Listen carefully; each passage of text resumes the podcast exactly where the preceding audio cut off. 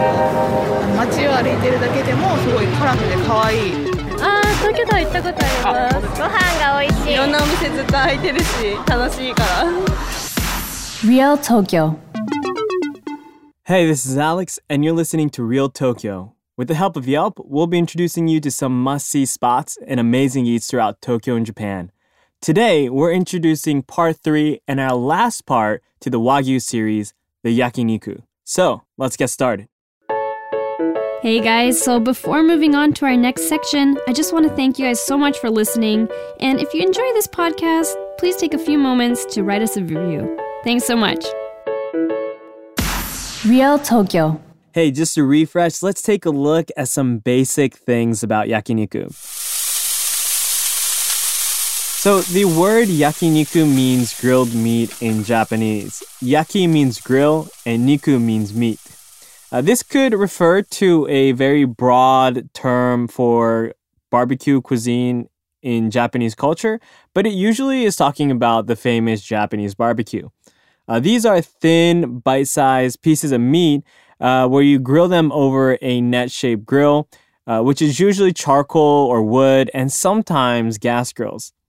This is the king of meat dishes in Japan. Another major style of yakiniku is horumon, uh, not hormone. Uh, this is specifically using offals instead of meat places. Uh, you can usually find these in meat-based yakiniku restaurants as well.The amazing thing about yakiniku is that the inherent meat's flavor is the core experience. It's the centerpiece of the meal. So depending on the type of meat, the part of the body, the rank, where it was made, really changes the experience that you have with yakiniku. The yakiniku is usually experienced by dipping them in tare, which is a sweet sauce based in soy sauce,or lemon squeeze, and salt. Different restaurants have different preferences in how to enjoy each type of meat. Um, and so they might say for this piece, you know, use a lemon squeeze. For this piece, use the uh, tare. And many places uh, create their own original flavor of tare to meet the specific uh, pieces of meat that they provide in the restaurant.It's usually a self-serve style where the restaurant will turn the grill on and give you your pieces of ordered meat, and you'll grill it yourself or with friends. But some places, though, will grill it for you to provide what they think is the best grill, the best experience for each piece of meat. Here's a couple of things to keep in mind when you go to a yakiniku restaurant. You don't want to grill the meat too much.Uh, in Japan, most people enjoy eating it by grilling it to a medium or medium rare consistency, uh, which could be really fast when the pieces are really thin. It seems that more premium restaurants now are providing really, really fresh meat where you will take the pieces of meat and grill it for just a few seconds, uh, just the surface, giving you a very soft, juicy flavor. That being said, I don't recommend trying that at cheaper restaurants just to be sure.Another thing is that Wagyu is not a default, so it's not available at all restaurants. Usually, it's at more the premium restaurants, um, but my recommendation is to go to the restaurant or call them ahead of time to make sure if they have it, or to select a restaurant with the word Wagyu in their name. Uh, just because the meat is not Wagyu, it doesn't mean that it's less quality or it doesn't taste good.Um, Wagyu has a very specific fatty consistency. So people who like the fatty meat, the, the very fatty flavor, are going to enjoy it. But for some people, it's a little overwhelming and it gets a bit too fatty. So I'd say try it out and find out for yourself. But just because it's not Wagyu doesn't mean that it's not good. You might also find letters like A five or A four in the menus.Uh, this is referring to the rank of meat. The closer it is to A five, the more marbled the meat is going to be. Um, and usually, uh, it means that it's going to be pricier. Again, this doesn't mean that it's going to taste better. And you do want to know what your preference of uh, your meat flavor is going to be. But if you do like that fatty consistency, the higher you go up, you're probably going to enjoy it.Real Tokyo. So Now I'm going to introduce two yakiniku restaurants that serve Wagyu meat. The first one is considered one of the most famous, the highest quality of yakiniku experience that you could take. And the second one is a more affordable option, which is also famous for providing great meat, Wagyu, uh, for an affordable price. The first one is Yoroniku. It definitely go to this place if you can get a reservation. It is one of the most famous yakiniku restaurants in Tokyo. Uh, it's located in Omotesando, and it's also kind of known for being really hard to get a reservation. Um, we actually had to delay this episode um, because I couldn't get a reservation in time. Um, reserve at least two weeks ahead of time. Um, any closer than that, and you might be very lucky to find rare spots. Uh, I went at ten thirty p.m. Um, because that was the only spot open the week after. Um, but it was still worth it. Some consider this place the perfect yakiniku restaurant, the highest yakiniku experience you can get. And many people from around Japan actually come uh, check this restaurant out when they're in Tokyo. And looking at the Yelp reviews, it's crazy. Every single person has written a five-star for this experience, both for the Japanese Yelpers and the English Yelpers. Um, there's two options for the menu. One is around one hundred dollars and the other one's eighty dollars. I mean, I would say just go for the higher option. It has a, a couple of different contents in there, but mostly the noticeable things are that you're going to find a sukiyaki uh, that uses Wagyu um, and also uh, the Chateaubriand uh, silk roast Um, yakiniku, which is, I mean, if you love meat, I'm sure you've heard of Chateaubriand. It is really amazing.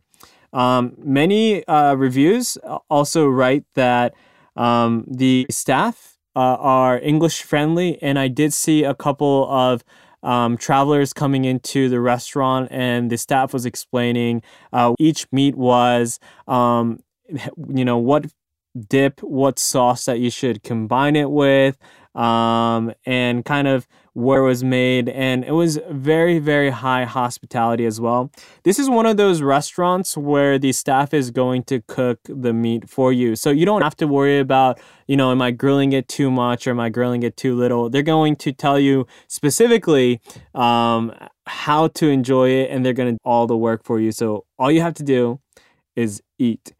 I would say near the beginning of the experience, they provided pieces of raw Wagyu meat. And I wouldn't say this is for everybody, especially for people who are a bit wary about raw meat. Um, but this was really, really amazing. This was one of the best meat experiences that I had from the very beginning of the menu. Um, the overall, the Chateaubriand was amazing. It just kind of melts in your mouth. And really, I've had a lot of Wagyu in the last couple of weeks to a couple of months. Um, but this, I would say, is the best experience that I've had. So the second restaurant that I want to recommend is Jiromaru. Jiromaru is a chain of restaurants that has a sole purpose of providing high-quality A four, A five Wagyu beef at a really affordable price for customers. And on the website, it says they're starting at thirty cents a slice. Um, I'm not quite sure if I saw the thirty, thirty cent one, thirty yen one, but I will say it was very cheap. Um, you get to order by piece, um, and there's a whole set of menu of different Wagyu pieces from different areas, very famous pieces. Um, and many of them, they were like maybe two hundred yen, two dollars, three dollars for A five quality beef. And they'll just give you the pieces of meat with this gas grill in front of you. And it's a self-serve yakiniku style. Um, it was truly amazing. If you don't know Uh, where to start, I recommend getting their set menus. I did the uh, select five piece yourself or chef's recommendation, and I asked the chef to recommend it. Um, different uh, famous brands from like Shinshin to Sankaku to Zabuton, each had very different flavors. Really, really good. Um, and that with rice and soup for fifteen dollars for lunch is a killer deal. They have store branches around Tokyo and Yokohama from Shinjuku, Akihabara, Shibuya, another one in Ikebukuro, Yokohama, and Nakameguro. I went to the one in Nakameguro. I heard that it was going to be a standing restaurant, and this might be true for many places. Um, but the one at Nakameguro, um, which is located under the bridge that we mentioned in our Nakameguro episode before, um, had seats on the counter. So every person, every customer who was in the store was sitting during their stay. Um, so no need to be rushed.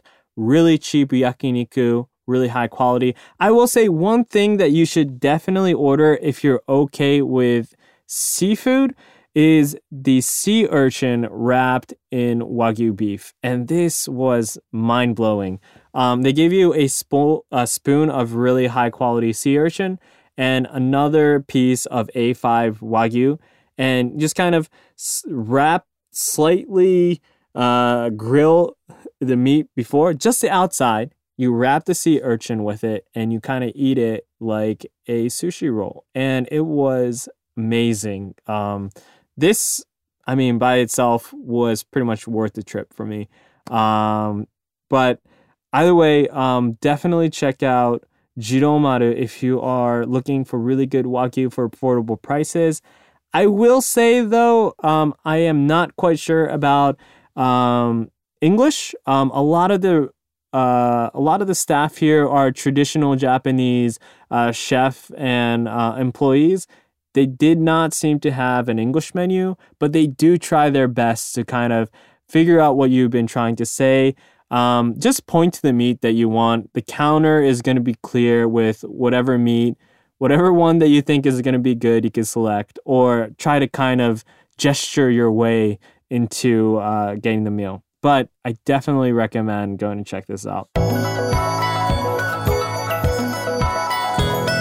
Well, that's it for the Wagyu series. I hope you guys enjoy this. Uh, thank you so much for listening, and we really appreciate your support. And want to say, Paul, France, and Tiffany, thank you so much for your encouraging comments and questions. We love to hear more from you. Um, also, we've been taking a lot of photos uh, when we go visit these places. And we've decided that Instagram is the place to be, so we started an official Instagram account at Real Tokyo F M. We're going to be posting a couple of the photos of places that we mentioned before, as well as future places that we're going to mention in the upcoming uh, episodes. So please follow us, please send us a D M on the types of things that you want to see. And if you're feeling extra generous, please leave us a review on the iTunes podcast app. That's going to help us uh, get the word out a lot more, but also help us get better at giving info about the places that you want to hear on this podcast. We want to get better at telling the stories and cool places around Tokyo and Japan. So please leave us, leave us a review. Also, if you want a Tokyo F M World sticker, please email us at realtokyo at t f m dot co dot j p. And don't forget to include your address, and we will send it to you. You can find more info about the spots that we introduced today in the description and on Yelp. See you soon, and enjoy Tokyo.